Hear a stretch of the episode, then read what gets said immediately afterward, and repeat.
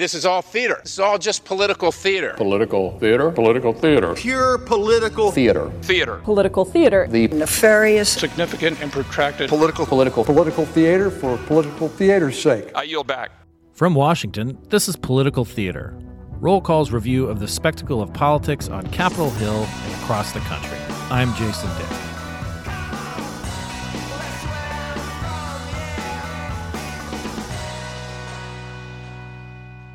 Todd Ruger has covered five Supreme Court confirmation processes for CQ roll call. That includes Merrick Garland's ill fated nomination uh, back in 2016, as well as the most recent Amy Coney Barrett's uh, confirmation to the Supreme Court uh, in 2020. And now we have another one. Uh, Judge Ketanji Brown Jackson has been nominated to the Supreme Court by Joe Biden. She would be the first black woman to be uh, confirmed to the Supreme Court. And we're going to talk about what is in store for her and for the rest of us in the coming weeks, uh, especially because next week, March 21st, she starts uh, her hearings uh, in front of the Senate Judiciary Committee.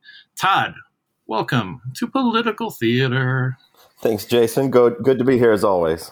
So, I think again, getting to you, have seen a full range of of Supreme Court nominations in the last few years. Uh, you know, the Garland one uh, is, is sort of an interesting historic anomaly. He was nominated to replace Antonin Scalia by President Barack Obama. He never got a hearing. Uh, Mitch McConnell had decided that uh, that Senate Republicans were not going to give him a hearing, and then uh, after Donald Trump was elected in 2016, you know that Neil Gorsuch was nominated for that seat that Garland did not get. Uh, and then you covered that, and you covered Brett Kavanaugh's uh, hearings, which were particularly uh, contentious, and then Amy Coney Barrett, which uh, her uh, nomination and confirmation happened right before the 2020 election.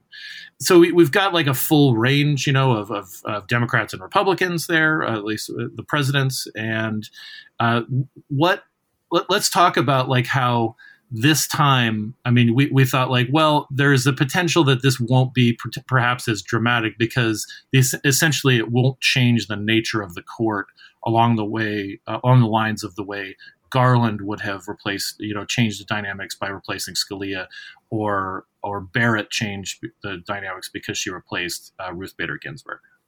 Yeah, right. I mean, well, the, if you if you think about Garland, uh, Merrick Garland's nomination really started uh, the Senate Judiciary Committee and the Senate as a whole down a very contentious path. And it sort of all of the arguments flowed from there because one of the reasons that the Republicans right away said, uh, Mitch McConnell, uh, who was the Senate Majority Leader at that time, right away said, We're not going to give Merrick Garland a hearing because it's too close to the presidential election. This was in February of 2016. Correct, Fe- February of 2016. And so that uh, that would have changed the dynamic on the court um, it, it, would have been a, a Democratic appointee uh, replacing a Republican appointee in Scalia who had died. So when uh, Trump got elected and you move forward, the, the next seat, Gorsuch, um, there was contention because they felt uh, Democrats felt like that was a stolen seat, and that and and so there was a, a lot of opposition, and there was a lot of opposition generally to to Donald Trump and how he was, you know, how he ran things and what he said and his his you know some of the the campaign rhetoric that he had used that was racially tinged and and so the from the left there was a lot of opposition as we know, um, and then and then with Brett Kavanaugh. Um, there, there was the allegation of uh, sexual assault decades ago from high school that he vigorously denied. Uh, there, there was from from the Republican point of view, way too much digging into his personal life from high school, his yearbook. You know what specific terms people wrote in the yearbook, beach week, how much he liked to drink beer back then, and uh, and not enough focus on what kind of um, you know judge he had been for a long time as an adult. Uh, and then when we got to to Barrett, that vacancy happened in an election year. It was right before the election, and so there was a, a large sense of hypocrisy um, uh, uh, from the Democrats on Republicans who had blocked Garland. And on top of that, her nomination really would have changed the uh, really changed the ideological balance of the court from a 5-4 court where you know on an issue such as abortion there would have been some middle ground for you know that that uh, justice kennedy had sometimes played uh, that middle role you know swing vote to now with barrett on the court it's a solid 6-3 conservative majority. And we've seen the court since she's joined sort of take that rightward tack. Um, so the court has been conservative for a long time and now it's even more conservative than it's been.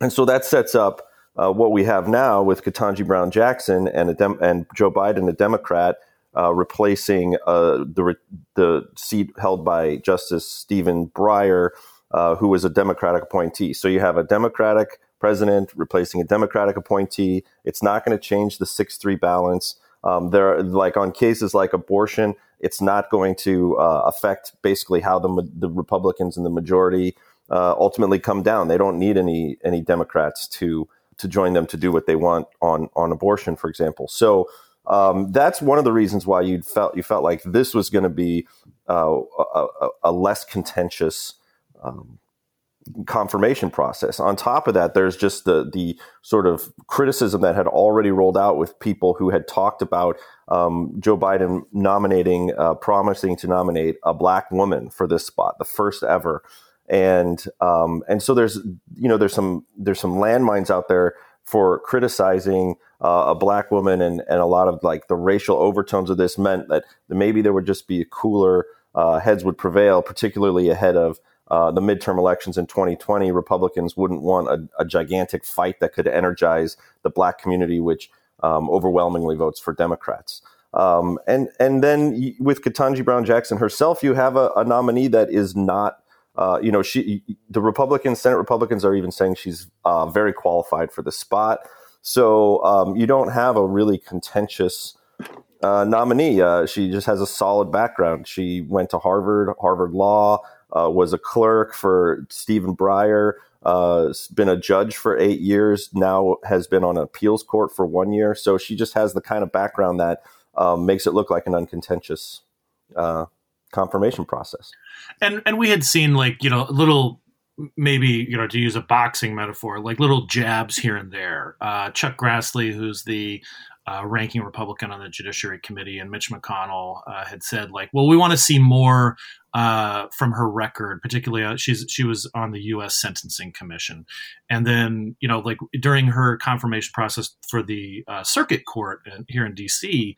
Uh, last year, there, she had faced some questions about in her role as a federal public defender defending some of the Guantanamo Bay detainees. So there were these little these little sort of jabs, but they didn't seem to be like really uh enthusi- they weren't haymakers right? They weren't go- they weren't really going after her in a way that seemed anything more than pro forma.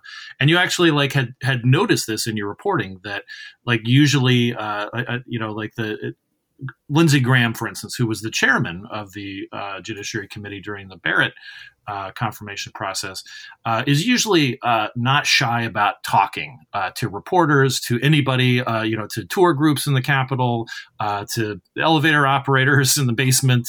you know, he, he is a gregarious person by nature, and he is he has said very little uh, uh, since like tweeting that uh, you know right after the announcement by Biden that he was going to um, uh, nominate Judge Jackson that uh, you know this well the far left won or something like that. He was maybe a little uh, pissy because a, a, federal judge in South Carolina whom he had recommended did not get it, but. That it, it seemed to be kind of cruising along. She was visiting with Republican senators and Democrats, and everybody was like, "Okay, you know this this seems all good." And then well, you, you mentioned something very interesting, uh, uh, which is that you know she had been before the, the, the Judiciary Committee a year earlier for her appeals court confirmation. So there there isn't a lot of surprises around her. They've already seen her. She was also previously um, confirmed uh, to the U.S. Sentencing Commission and to the District Court. So this would be her fourth time in front of the Judiciary Committee.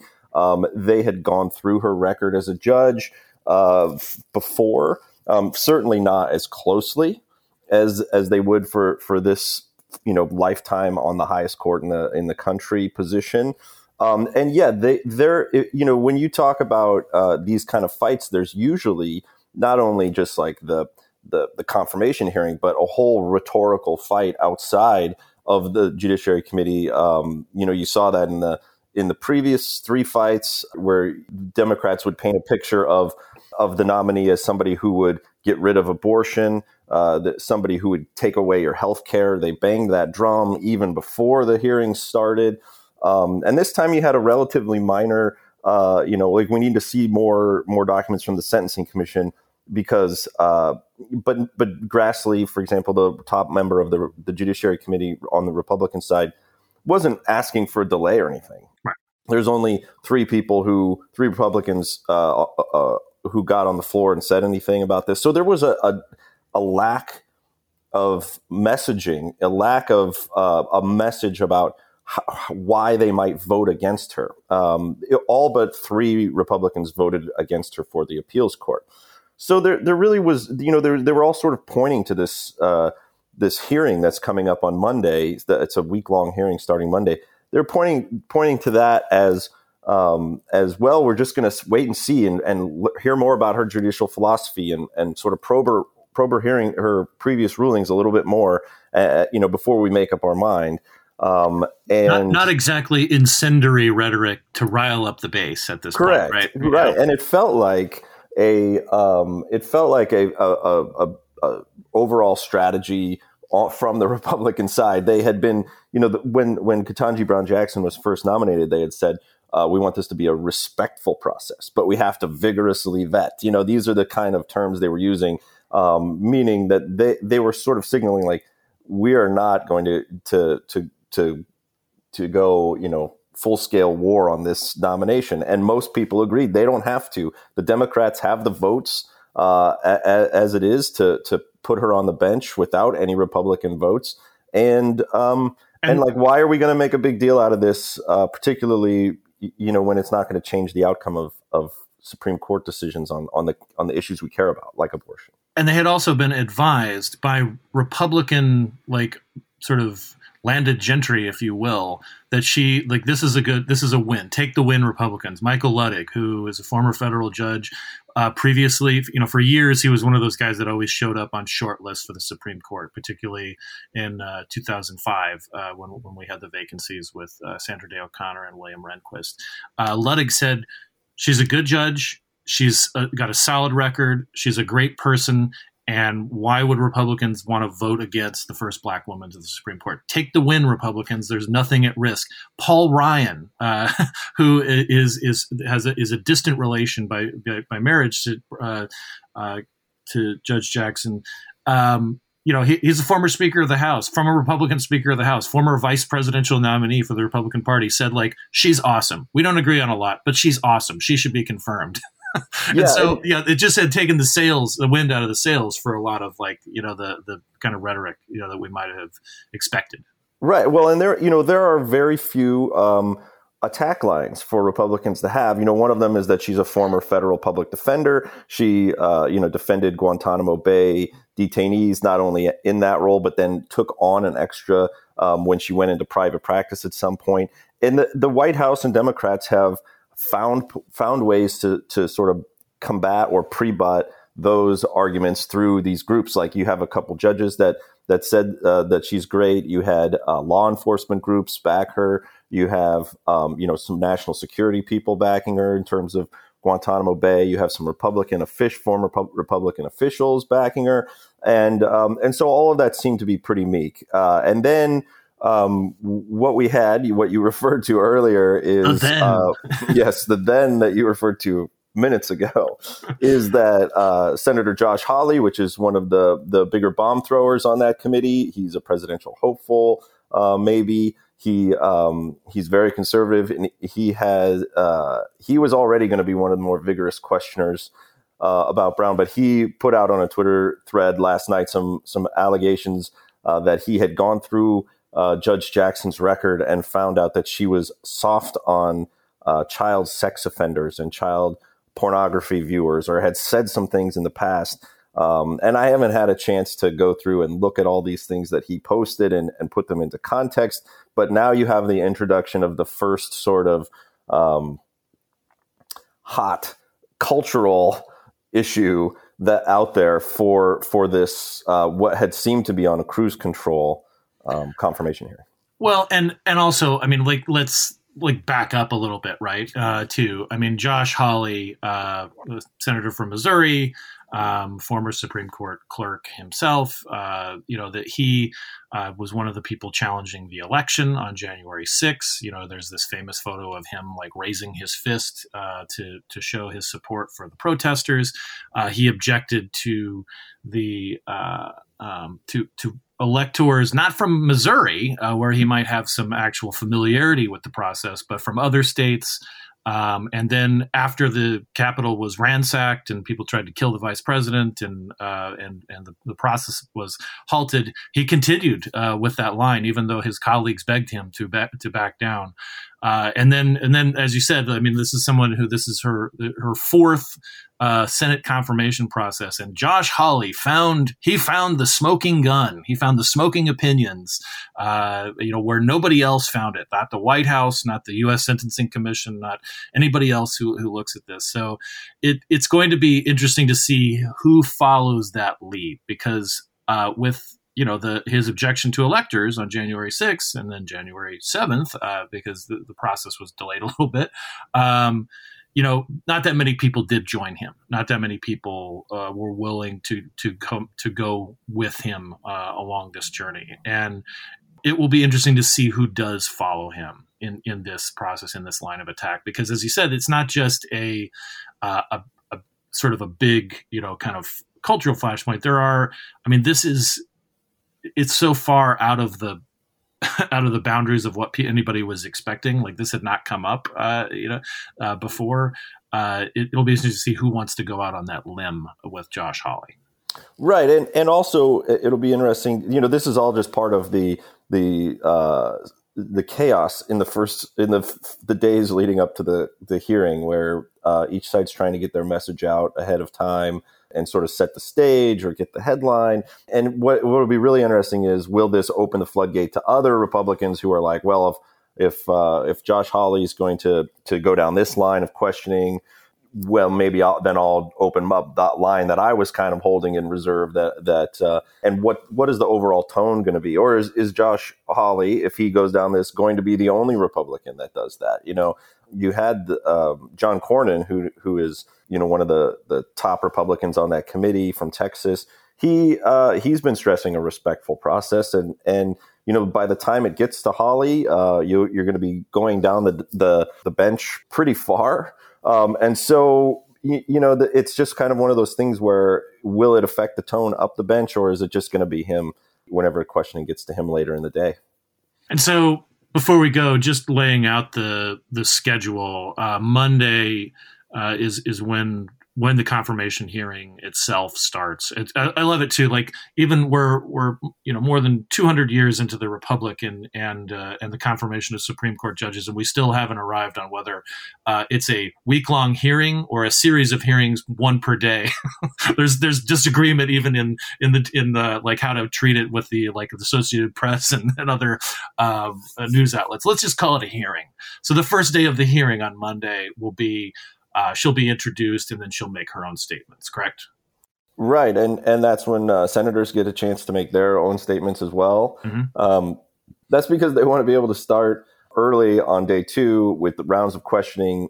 Uh, there are 22 members of the committee. Every committee member gets 30 minutes. Uh, you you add that up, it's a very long day, and then the Wednesday is another follow up day where everybody gets another round. Um, I think it's going to be 20 minutes. Uh, most senators are are thinking it's going to stop there. That they're going to get about 50 minutes total, and then day four is usually for the outside uh, witnesses, which is, which would be the um, you know the American Bar Association in terms of you know looking at her background and and qualifications, and then anybody else that the senators from both sides want to invite to to make a comment.